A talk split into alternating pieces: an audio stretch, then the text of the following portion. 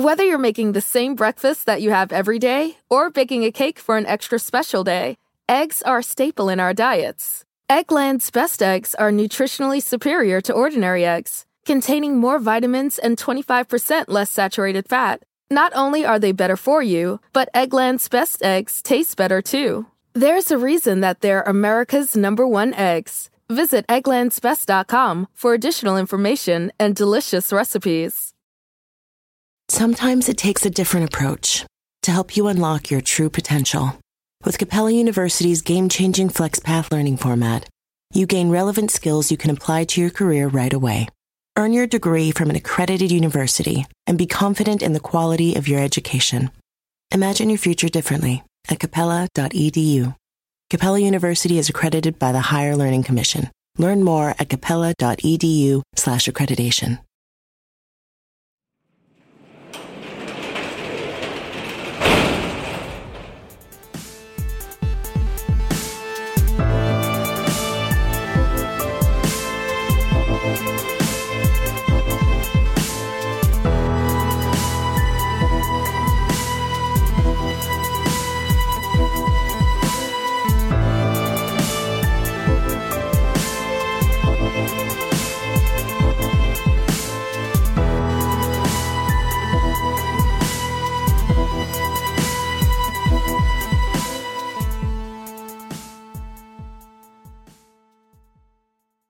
Welcome to True Crime Garage. Wherever you are, whatever you are doing, thanks for listening. I'm your host, Nick, and with me, as always, sitting high atop the wall of sound, here is the captain. Yeah, it's just me and Phil Spector waving our guns around. It's good to be seen. Good to see you. Thanks for listening. Thanks for telling a friend.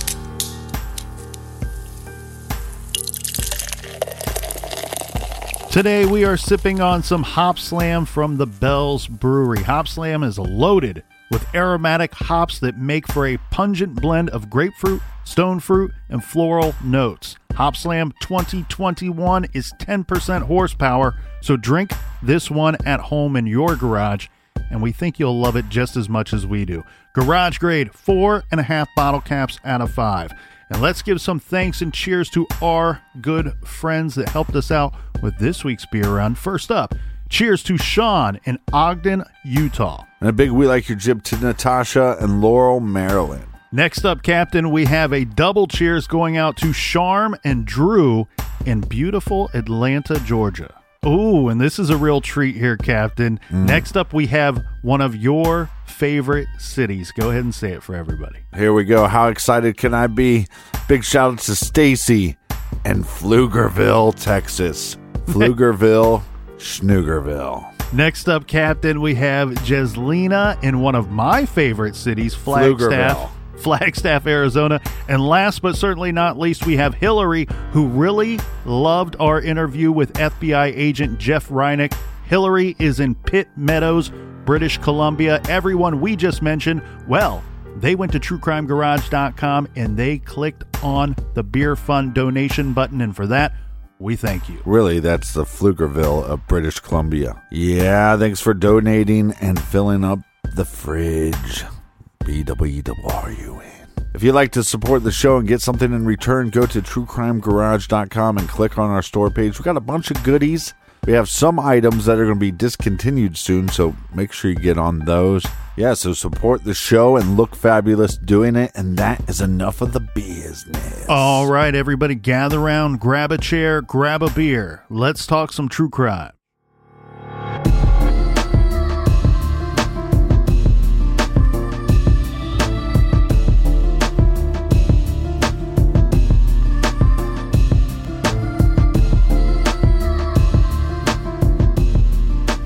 Tina Marie Harmon was a 12 year old girl who was abducted, raped, and murdered. She was last seen on October 29, 1981, after being dropped off in front of a store to join some of her friends. After the discovery of her body, she was later buried at Maple Mound Cemetery.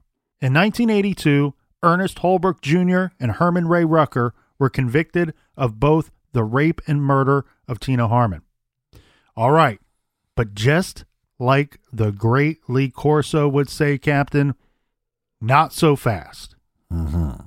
That's right, because after the trials, two of the four witnesses who helped to send both of these guys to get convictions, life sentences in prison, recanted their testimony. Which ones? All right, so two of the four, and that does not really even begin to tell us about the trouble with one of the remaining witnesses who still stands by their testimony against Rucker. So I, I, wa- I want to go through this one witness that's going to stand by her statements first, and then we'll we'll tell you which two dropped out. Remember Susan Sigler? She is the one that said, "Hey, Rucker confessed to me that the two of them killed this girl after she refused their sexual advances or, or Rucker's sexual advances. Right. He even showed me a picture of Tina Harmon. And this took place, according to Susan Sigler, on October 30th, the day after Tina Harmon went missing.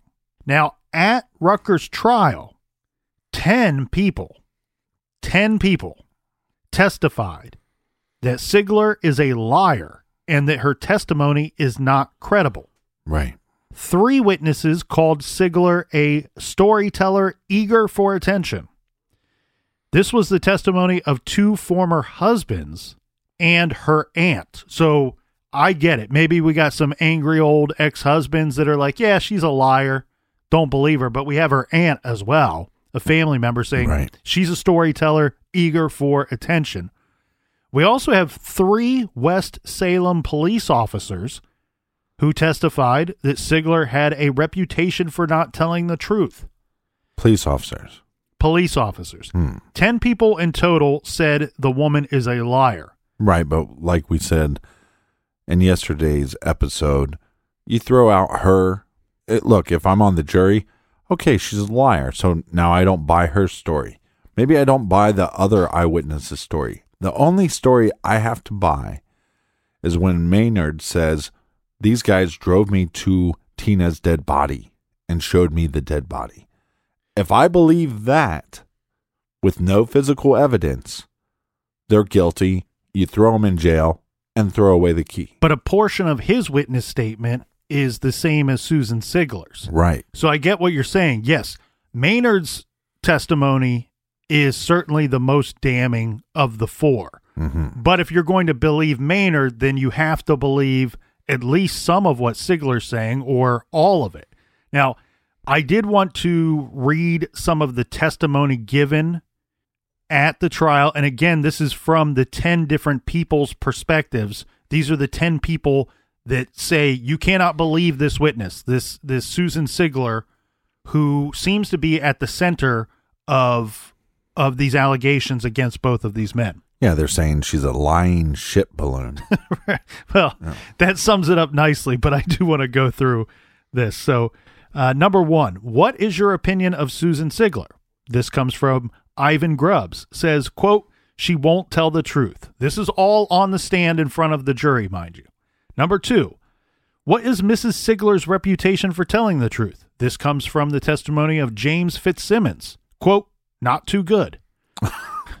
Number three, what is Mrs. Sigler's reputation? This comes from Earl Conway. Quote, doesn't tell the truth. I would not believe her under oath. I would not believe her under anything. She has lied about me. She has accused me of being involved in this case with Tina Harmon. That, if you hear that on the stand, yeah. like this woman that's accusing these other two guys, she's also accused me of being involved. And look, the state's not putting together a case against me. Number four, this comes from Andy Tamburnan. Said, quote, I don't like her very much. Never did. She lies. Number five, from Mary Canfield. Quote, everybody knows her. She never tells the truth. End quote. This is also the same stuff that they're going to say at her eulogy. uh, no, but g- going back to yesterday again, you know, I, I called these guys uh, goat turds or something like that. When have you ever seen a, a lineup shot or their mug shot? When Yep. have you ever seen a lineup shot or a mug shot or two individuals that are at trial but they look disheveled When when do they not look guilty? Right. Right. That's Never. I mean, it's just like if you look at like uh, Damien Echols in West Memphis Three, and it's like, I mean, you can't polish that turd. You Well- know, he looks disheveled, and then you put a, a tie on him, he looks even more disheveled.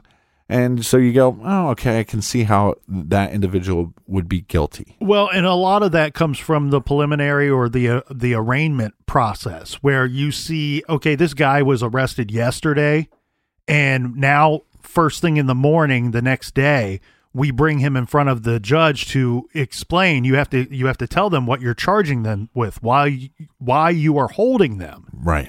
and what they're going to be charged with. They look disheveled because they spent the whole night in jail.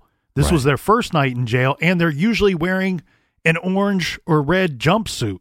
And that's why, With When it- handcuffs. Right, when it comes time for their actual trial, all right, let's let these guys shave, get a haircut, let them put on a suit if they want to wear a suit.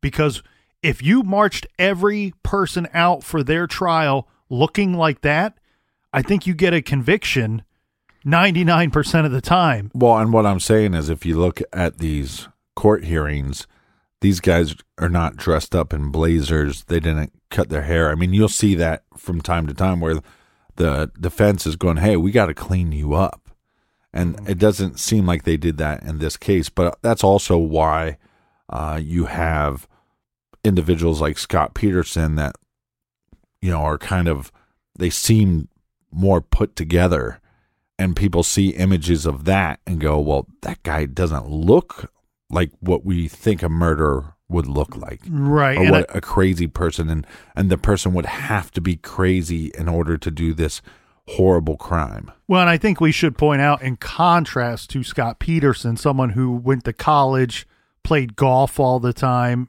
I mean, just those two things start to give you a little perspective of the person, or at least of what he may appear to look like. Um, these guys, mind you, this is more than 20 years earlier than Right. than Scott Peterson. These guys lived in small town Ohio. They were farmhands. They so they look like people that you would see working on the farm somewhere. Well, and to them- and their their version of my Sunday's best is not the same as Scott Peterson, who wants to be on every expensive golf course in in California. Right. Now, remember, this is something that I know that our garage friends, our good garage listeners, they are super intelligent and they are very much dialed in. So I know they picked up on this at the end of yesterday's episode. Well, they But- did a national poll, by the way, and uh, it's true that True Crime Garage listeners are the smartest of all true crime podcast listeners. Right. So I know they picked up on this, but for the first time listeners, I want to make sure that I point this out. Remember, Susan Sigler, the woman that's not to be believed. 10 Right. people testified, don't believe her, she's a liar, and liar, liar, pants on fire. She testified that Rucker told her at her residence, okay, at the place where she's living on October 30th, that he had killed a little girl, showed her a picture of the girl and a showed her a necklace that mm-hmm. he took off of the victim. Remember Curtis Maynard backed up her testimony. Well, first of all, we have the coroner's office who conducted the autopsy, and according to their findings, Tina was still alive at that time. Right. Their report was that she was killed between 24 and 36 hours before her body was found at 9 a.m. on November 2nd. Story makes no sense. Correct. So you it, it just scientifically does not work. Now, let's add to that. Susan Sigler's landlord testified that Susan did not move into that location where she says Rucker confessed to her until the first week or so of November. Wow. So scientifically, it doesn't match up, and two, the location cannot be correct because she was not residing there at that time. Then we have Ruth Courtwright, who stated that Rucker and Holbrook were at her house on the night of October 30th. Right. So they couldn't be there to confess. Right, because they were with Ruth Courtwright. And She went on to say that Tina Harmon was not at my house on October 30th. Right. And they also have alibis. Let's remember they have alibis for around the time that the coroner thinks Tina was murdered. Yeah, so we're going to extend that out a little bit. It doesn't it doesn't in detail cover that exact 24 to 36 hour window, but it but it kind of does. I'll, I'll I'll read to you what we have. Okay, so we have Ruth Courtright, who says that she that Rucker and Holbrook were at her home on the 30th, not at Sigler's home. Mm-hmm. She goes on to say that for the most part, Rucker was either at work or at home with her from October 1st until November 9th. That he went to work during the day, he came home, and he was home at night. Right. Now, this does not certainly does not account for every minute of every day, but what pa- what picture this paints is that the window of time he would have to abduct, murder, and rape, and dispose of a body And also, is starting to get very small. Right. And he also has to have her put somewhere in between that time period, between Thursday and, and Monday. Correct. And Holbrook's sister, the other guy who was convicted, his sister testified that he was at her wedding on the night of the 31st. So again, the window of time gets smaller for this suspect as well. Right. Okay, so both of these convictions are going to fall apart. Soon after Holbrook and Rucker were convicted, Susan Sigler was convicted herself. She was convicted of filing a false rape claim. Looks like the state of Ohio has now learned what was already said about Sigler at the trial that this was in fact correct, that she is not to be believed. She's not credible. She lies and she is not to be believed. Well, and she was also the only eyewitness in um, the trial that I was up for the Long Dong murders.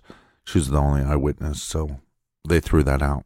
I know people were wondering how I got off. Well, then it was also discovered that she lied on her marriage license. This is a this is a state document, right? This is a legal state document. Uh, she claimed that she had only had one prior husband who was deceased, when actually she had four ex-husbands, all of them still alive. And what what's funny about lying on her marriage license I'm sorry. about only so her her statement on her marriage license is she had one prior husband and he's deceased, right? Yet at the trial for Rucker, two of her ex-husbands testified that she was a liar. Right. Oh my god.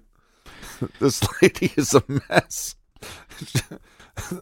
She's such a mess. Oh, Okay, so the other witness, Curtis Maynard, Oh, my face hurts. he is the one that we both agreed had the more detailed, the more damning testimony against both of these individuals. yeah. he is one of the two witnesses that recanted his testimony. Yeah. He said, and he claims that he was pressured and threatened by Stark County detectives to point the finger at Rucker and Holbrook for Tina's murder. Maynard, who according to records has an IQ of 71, went on to have his attorney file a 48 page report. This was a sworn statement stating that deputies threatened to have him jailed unless he implicated Rucker and Holbrook. Maynard alleged that he was paid $10 and promised that a petty theft and a pending probation violation in Medina County would be dropped in return for specific testimony. I can't speak directly about the $10 bribe, I've done worse things for 10 bucks. the jail time threat, or the alleged favors for favors. However, according to the courts and sworn statements given to county detectives, Maynard gave five different stories regarding what he witnessed and what was said to him. In fact, much of these statements would directly contradict the other statements. So he was Jessie Misskelley before Jessie Misskelley was Jessie Misskelley. Yeah. And then listen to this. Hmm. One statement implicated Rucker and Holbrook, the two guys that were tried and convicted, but it also implicated two other people, Oh one of which was Susan Sigler. Oh my God. And he also went on to say that the fourth person, who I, I will not name because we know it's not, this is not a credible account. He was named in the paper, which I felt bad for him. But uh, it, it was claimed in this statement, which we know not to be true, that he was involved in in the rape of this little girl as well. So what you're seeing here is, I mean, it's really Let's put that. It's almost like law enforcement thought, okay, we have a, maybe they had a couple credible eyewitnesses that thought they saw two men that look like these two individuals. And then we have to build a case around it. Okay, we get this known liar. Well, she's probably not going to hold up. But if we could get her friend to say a little bit more, because he's not the brightest candle, we have a case then. And like and that's what we we said yesterday. You throw out everybody's eyewitness testimony doesn't matter. You stay with Maynard's, you can still get a guilty charge. So luckily, Herman Rucker was granted a new trial. Yeah. He was acquitted by a jury on June 16th of 1983. And we always know how these things seem to work. And this is no this is this of course is a shot at the state of Ohio. However, we've seen this go on in just about every other state. It makes no damn sense. But Ernest Holbrook saw he was looking for a new trial as well. But oddly enough, his requests were repeatedly denied. That's so he remained in prison. That's so dumb. Eventually, Holbrook's conviction was set aside and the charges against him were dismissed. This was in May of 1984, the following year. So both Rucker and Holbrook were either in jail or prison from February 1982 until the time of their release dates. One in June of 83 and the other in May of May of 84. So Holbrook spent over 2 years in either jail or prison for a crime he was simply accused of but did not commit. Curtis Maynard later, this is bizarre too. Curtis Maynard later was convicted of perjury for his false testimony, and he spent 13 months in prison. Yeah. I have an issue with that because it's almost like law enforcement forced the perjury. Yeah, it looks to me like uh, So Su- then the- so Susan then they- Sigler put him up to it, and then Mhm. the the county detectives twisted his arm into saying what they wanted. And accusations aside, what we see here is what we've seen in several other cases that are similar to this. He gives five different statements. Why? Because he gives a statement that is false because he, he doesn't know anything about the crime. He's not a witness to anything in real life. Right. And when it doesn't match up with some of the evidence and some of the known facts of the crime, the detectives need him to write a new statement. Right. But that's when the detectives need to not be goat turds and to do the right thing and step away and You- say, "Hey, look, this guy's story is not matching. We we we can't make it fit." Right. And it's sad how how often they don't step away. They don't do the right thing. They're they think they're doing the right thing because they're trying to get justice for this little girl. Well, and then you have to factor in as well. We have the two witnesses that say, I'll clean this up and give a little more detail here, but the two female witnesses that say that they saw a, a girl in a vehicle with two men and she appeared to be struggling. It was a mother and daughter. And I don't know which one, but one of them recanted their testimony as well. But if you want to take that a step further, you also have to figure out what's going on here. When they told, when they offered up this tip to the police that led them to Rucker and Holbrook through Susan Sigler, they simply gave a description of the men, of the girl, and the vehicle. They didn't say Holbrook and Rucker did this. It was not until after Holbrook and Rucker were arrested that they're now able to pick them out of a photo lineup. You see? because police didn't have those photos to put in the lineup until the arrest was made. Right, There's a then you- chance they could have seen these guys' pictures on in the paper by the time they're they're picking them out of a photo lineup. Yeah, or what we've seen from, uh, you know, a famous documentary, Making a Murder, where they shown those pictures before the lineup by law enforcement. That's not a out of left field accusation because we already know that they heard eyewitness testimony that didn't make any sense and then kept working with that individual to get their statements to line up with the evidence that they did have. We went through a lot of stuff here. Two trials, three actually, three trials. Nobody got anything right. Everything was wrong. People spent time in jail and prison that didn't need to. And then we send this guy off to prison for perjury. I don't totally agree with that either. So we are right back where we started here, Captain an unsolved homicide with no suspects.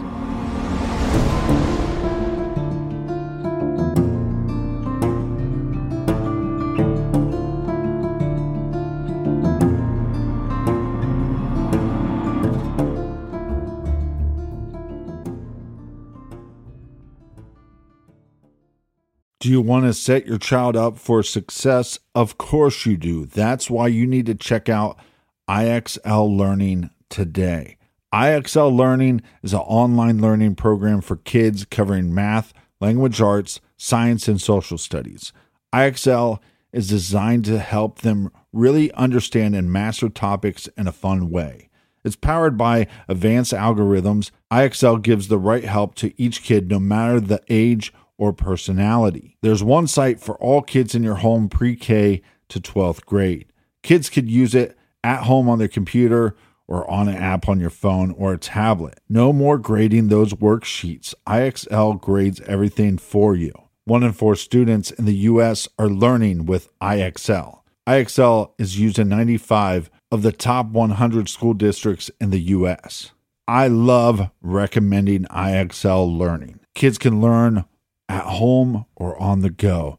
And all my friends and family that are using it absolutely love it because it's so easy to set up and so easy to use. And even the kids that I've recommended it to their parents have told me, hey, Captain, thank you. I was having problems in math and my parents couldn't help me, but IXL could.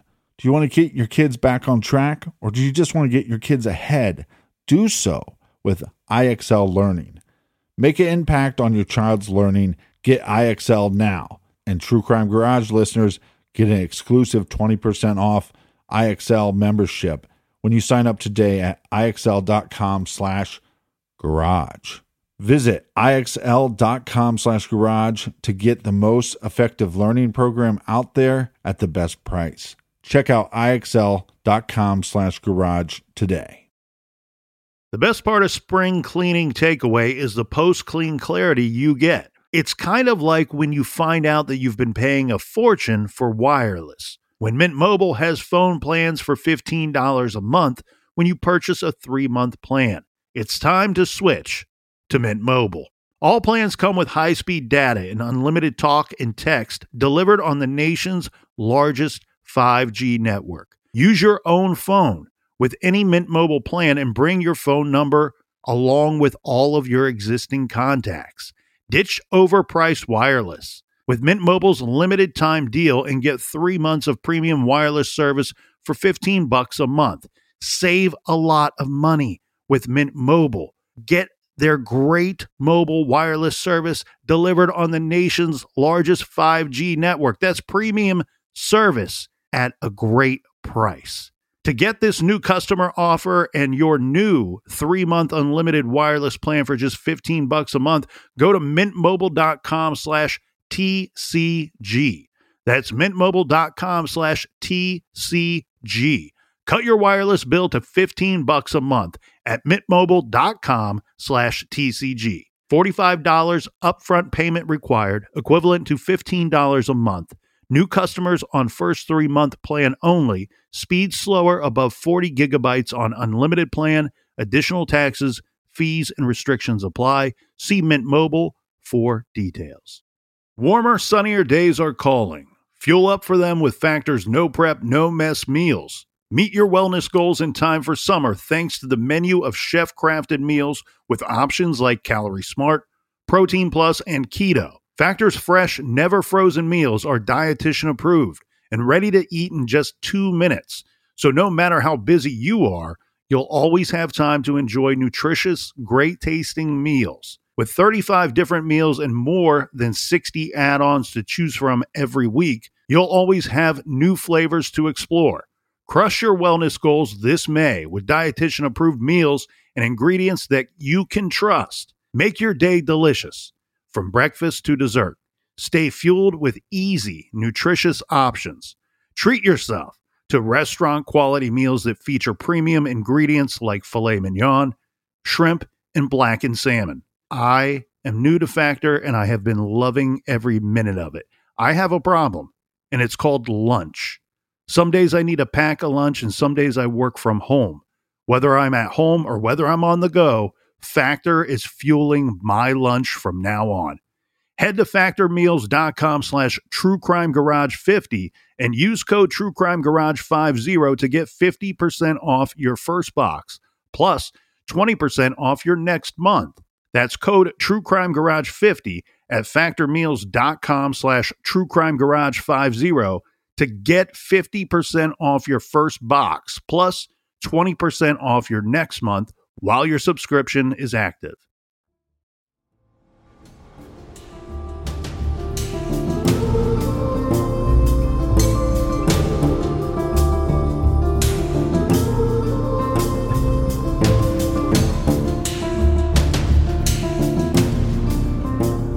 Cheers, mates, wherever you're listening, whether you're listening at home or you're listening at work. Cheers to everyone and cheers to you, Colonel. Cheers to you, Captain. On July 17th, 1982, Krista Harrison was snatched from a baseball field across the street from her home. This is going on while all this circus is going on trying to convict these two guys. Rucker, and Holbrook. So Krista Harrison is taken from this baseball field. This is across the street from her home captain. She was there collecting cans with a 12 year old friend. His name is Roy. Mm-hmm. Roy later told police that around 5 p.m., a dark colored van pulled into the park. The van had bubble shaped windows, black seats, and a roof vent. Yeah, those bubble shaped windows were real popular in the 70s. Yeah, this is early 80s. So if you look up pictures of Rucker, who we've already talked about, he's wearing like a leisure suit when he goes to court. As the captain said, this is not like a minivan. Back then, this would have been a regular size van, a little bit bigger than a minivan, but these bubble windows, usually they were tinted. Yeah. and they they would bubble out from the sides of the van, Yeah, and they were very popular in the late seventies and maybe even early eighties. Yeah, tinted or normally filled with weed smoke. But uh, if you look at Harrison, she could be a cousin or a sister of Tina Harmon. Yes, they both are about the same age. Now, according to Roy, the driver climbed out and approached Krista. The man was white and said to have looked to be about 25 to maybe 35 years of age. He was skinny with a mustache and had dark hair, dark brown hair that curled near his shoulders. Roy said that the man looked Italian. The man said something to Krista. Roy could not hear what was said. Krista then went over and sat on some bleachers. This would be, you know, facing the baseball diamond. The man then sat down next to Krista. He's talking to her, and apparently he reached underneath her blouse. Then Krista started to cry. The man again whispered something to the girl. Roy again could not hear what was said. But at this point, Krista walked to the man's van, opened the driver's side door, climbed in the vehicle, sat down between the front bucket seats. I guess he, I guess she's sitting on the floor at this point. Uh-huh. The man then climbed in as well, and he leaned out the window and said something to the effect of "Bye, Roy." And then he pulled the van out onto the road and then sped away. That's the long version of what went down that day at the park. There is a shorter version that comes from another witness. This would be a little girl, female witness, who says that she believes that she saw a brown or purple colored van matching the same description that Roy gave with the, the bubble windows. She thought that she saw the man grab Krista and drag her into the van. Mm-hmm. I cannot explain to you, Captain, or anybody else, why we would have two different accounts of what took place that day. My guess it might be simply vantage point. We're talking about a park. We could have one witness much further away than Roy, who seems to have a more detailed story. He then runs home and explains what he saw. But he's saying that this perpetrator said, "Bye, Roy." Yeah, he thought that the man said to him, Bye, Roy, or Goodbye, Roy, which is weird because it's not anybody that he recognizes. We can tell that by the his given description of the man. He's simply describing the man. If he knew the guy, he'd say it was John that did this. Right. He's frightened, like visibly shaken when police show up to take his report. I also wonder if there's a certain level of shock factor involved here for both of these witnesses. Both of these witnesses would be 11, 12 year old kids.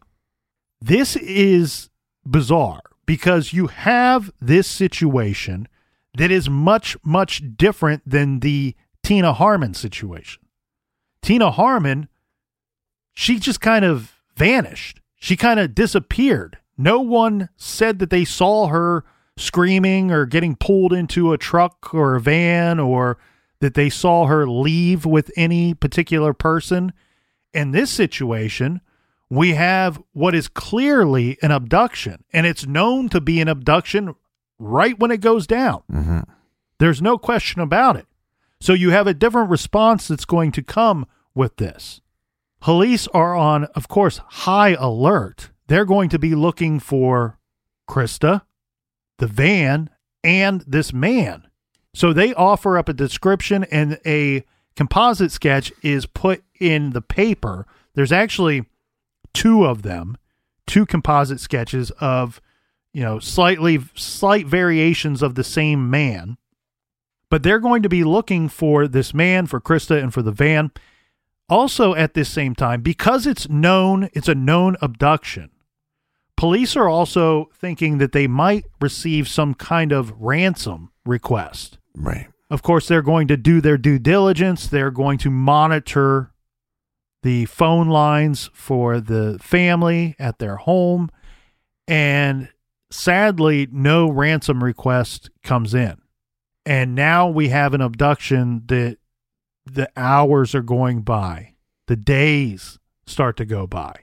Like you said, maybe it is a good thing to know from the onset that this is abduction so we can take it with a certain level of seriousness, but also uh, a certain level of there's a time frame, and the, this we need to be searching for and to find evidence uh, right away. Yeah, it was not until six days later that they're going to find her remains, sadly. And by this point, Captain, the remains were in advanced stage of decomposition. The body was discovered. This was just off of a, a road that's not well traveled.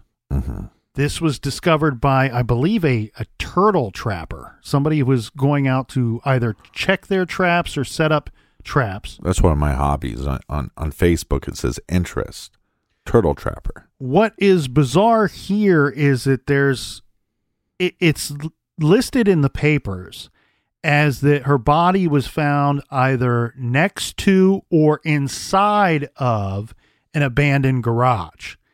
And I thought I always thought with this case how weird Mhm. to have it's either beside or inside of this abandoned garage. Now, the way that I was able to clean this up was I was able to find one source that that stated that the body was actually located inside the abandoned garage. However, it was it was a rather large structure and it had no door. Because I always found it to be weird that this turtle trapper guy would just you know, quote unquote stumble across a body if it were inside of this structure. Mm-hmm.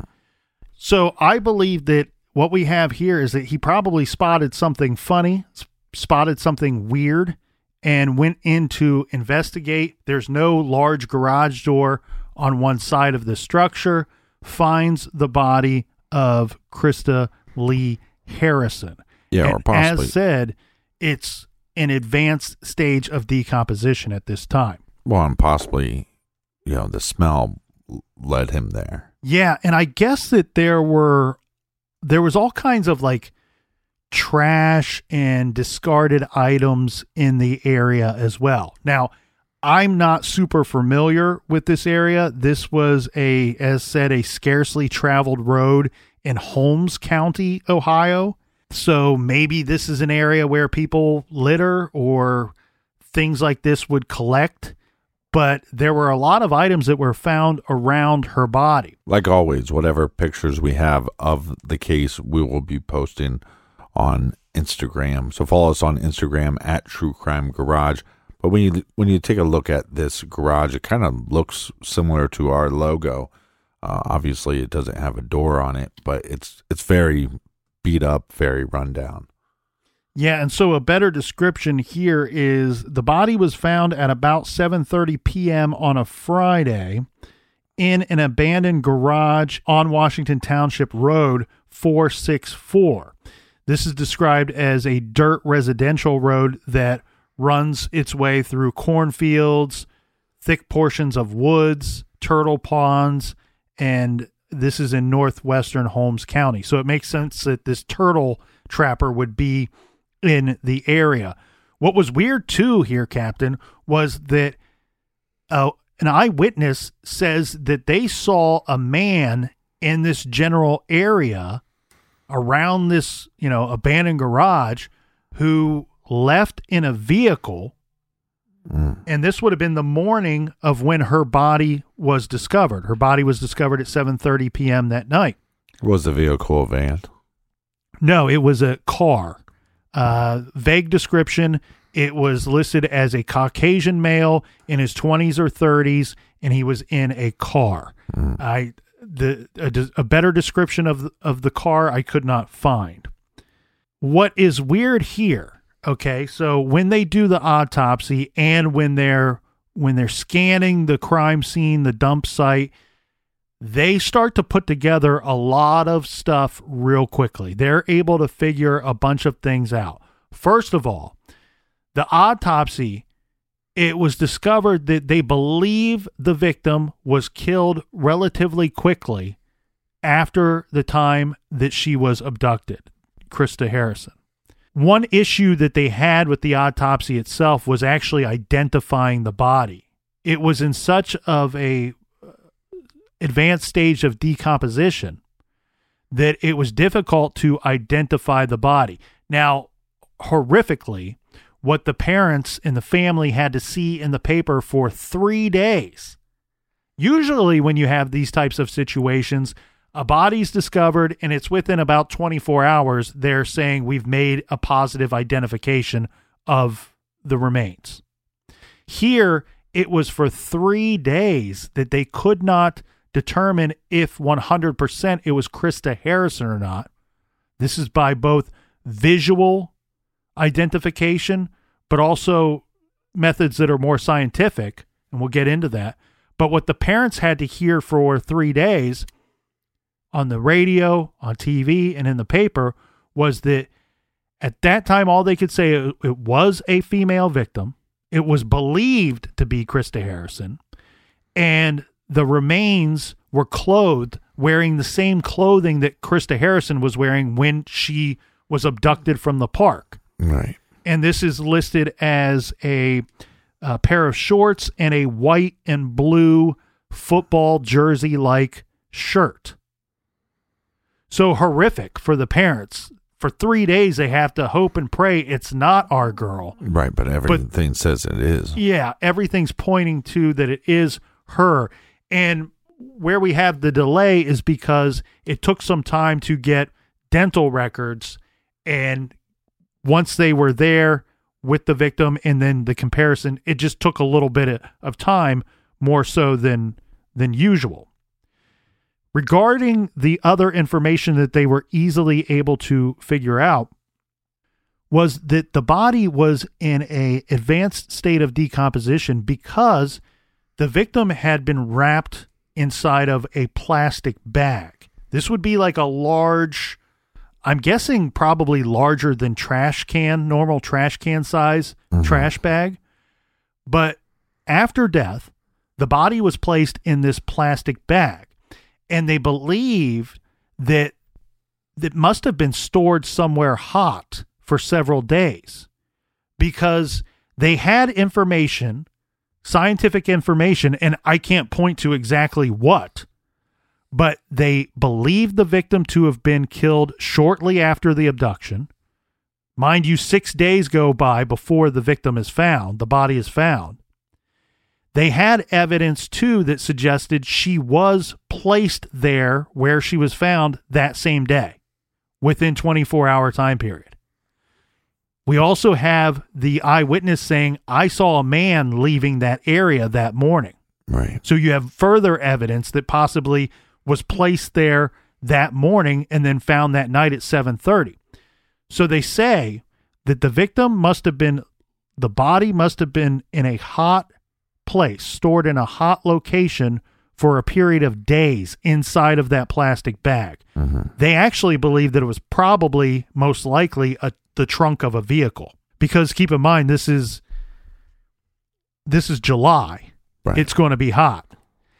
And they were able to determine that the remains were inside that plastic bag for that entire the entirety of that time until whomever disposed of the body drug the body from the trunk of the, a vehicle you know through the grass and the weeds and in a little brief period of field and then placed it inside of that abandoned garage they were able to determine this because there were drag marks on the remains itself, there were drag marks on the ground, and the plastic bag started to come off of the remains.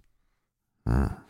They also located several other items of interest in the area. So, of course, the the bag is going to be of interest to investigators, but they also found a Budweiser towel, a bloody car seat box, Okay. a wad of the victim's hair. They found gloves, a plaid shirt, and a pair of jeans were found in the vicinity of the dump site.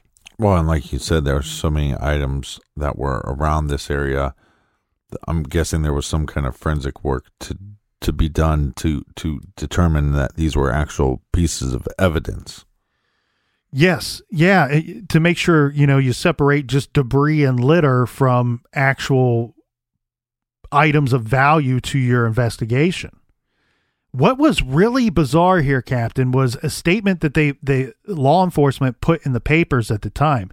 They said that the the clothing, the shirt and the jeans or the pants, that they could not say for certain that they belonged to the girl's killer Mm-hmm. but they could say that they belonged to the person that that placed the body in that location. Right, because we we think the descriptions of this individual are the same, but obviously he was in a different vehicle, so he could have paid somebody to dispose of the body, or or was in cahoots with somebody. Yeah, so some very interesting stuff here. I don't know how they could determine that the clothing belonged to the person that placed her there, but could not say that it belonged to her actual killer. Mm-hmm. But what you have here, Captain, is almost uh, uh, it's a, a complete dump site where we're now going to try to hide and conceal the remains of the victim. And the perpetrators also like dumping items that were involved in the the crimes itself. clothing, this this car seat box, a pair of gloves. It's almost like the killer dis- disposed of the victim and then disposed of any evidence that they had on them. everything that that that he thought had to do with the crime i'm going to get rid of that as well. I don't know why a perpetrator wouldn't take the extra time to place these items elsewhere. It mm-hmm. seems a little counterintuitive or counterproductive to to the the purpose of concealing the body but maybe they thought that none of these items would be found or that they wouldn't be found for a good deal of time or maybe this witness, the person that says that they thought they saw a man in a car leaving that area, maybe that witness spooked the perpetrator or the person that dumped the body and they were rushed out of the area. Right. So let's go through some of the things that were found at the scene here, Captain, because yeah, from the litter bug. Correct. So first, we know 100% it's a little questionable about these other items, right? But we know for a fact immediately mm-hmm. that this bag is part of the investigation. It's evidence in this investigation because they could tell that she was in this bag and then dragged to this spot in the garage. So he used the bag as a way to transport the body. Yeah, and probably an attempt to hide the smell a little bit to and and also, you know, evidence will fall off of this body. You don't want it falling off in the trunk of your vehicle. And this bag they can confirm that it's related to the crime 100% because it's shown it's found in a state of of where it's falling apart because she was dragged to this spot.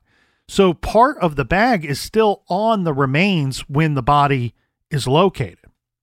Now, this bag apparently was pretty unique in the sense that it had a certain pattern and thickness to it that were not common to just your standard trash bag.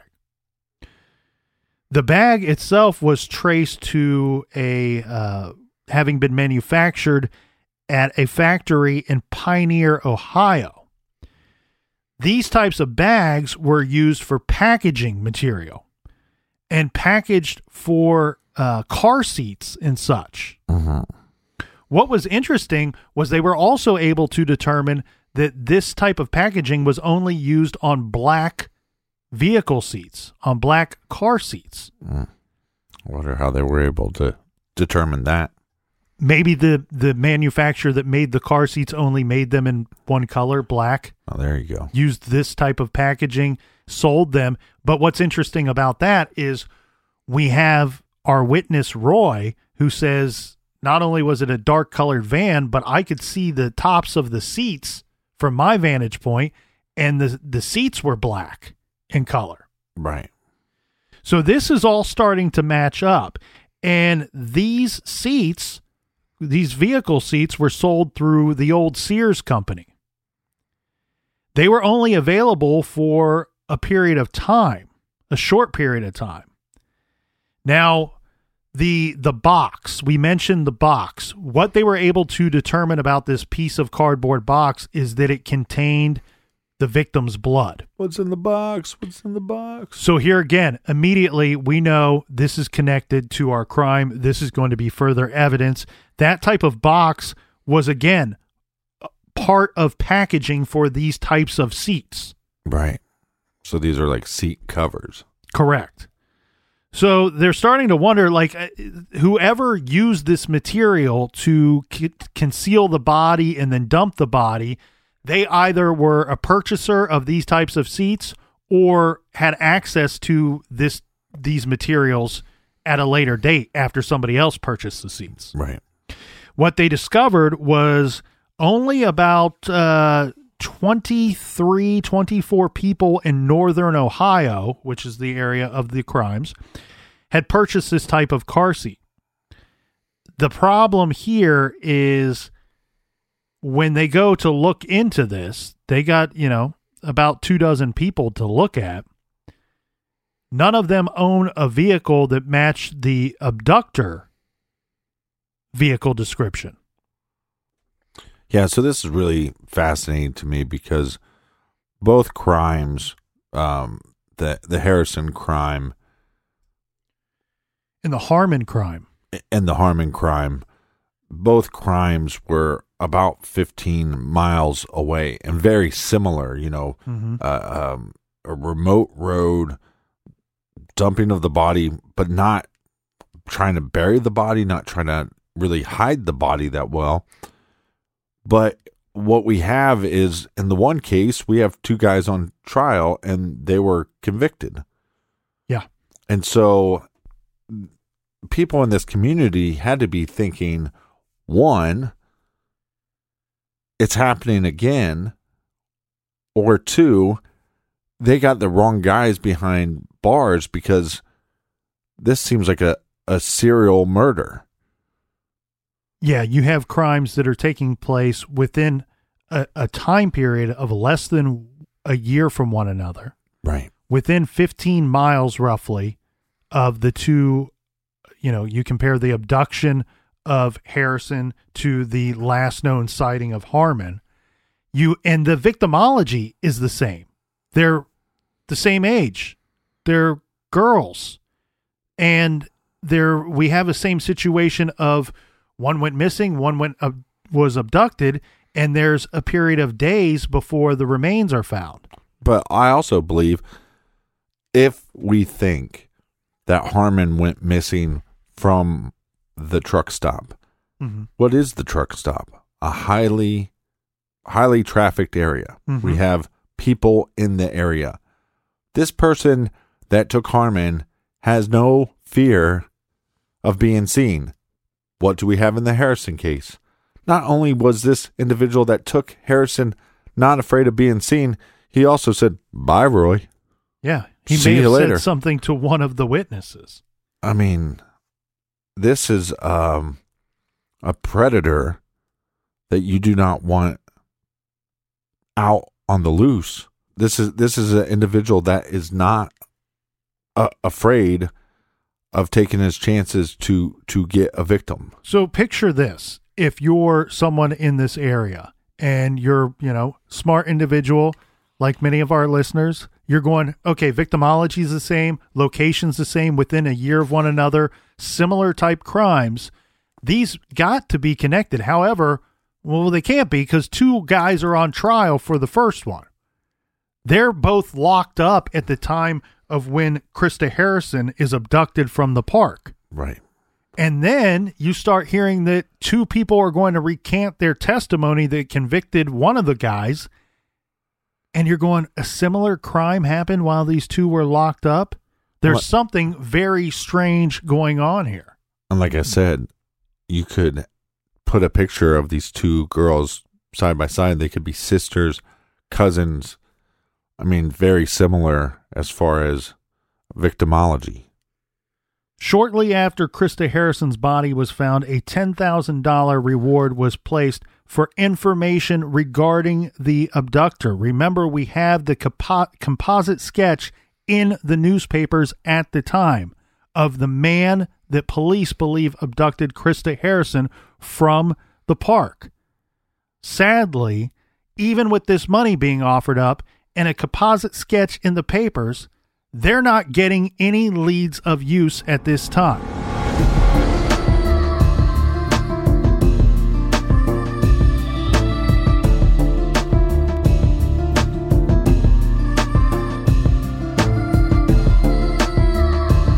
For everything True Crime Garage, make sure you go to the website truecrimegarage.com.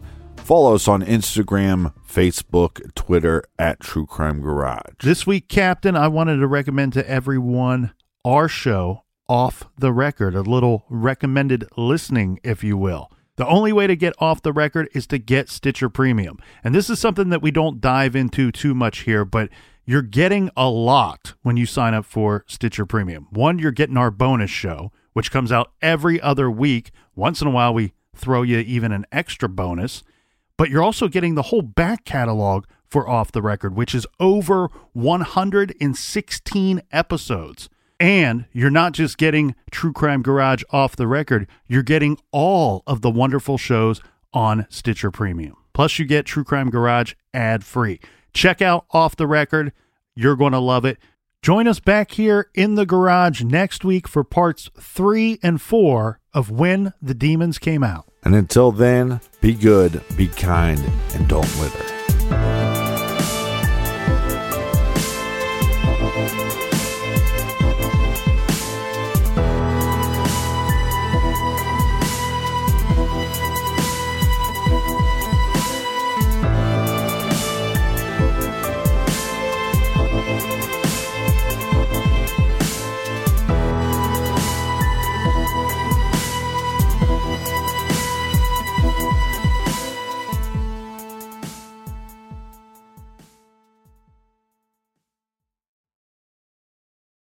Whether you're making the same breakfast that you have every day or baking a cake for an extra special day, eggs are a staple in our diets. Eggland's best eggs are nutritionally superior to ordinary eggs, containing more vitamins and 25% less saturated fat. Not only are they better for you, but Eggland's best eggs taste better too. There's a reason that they're America's number one eggs. Visit egglandsbest.com for additional information and delicious recipes.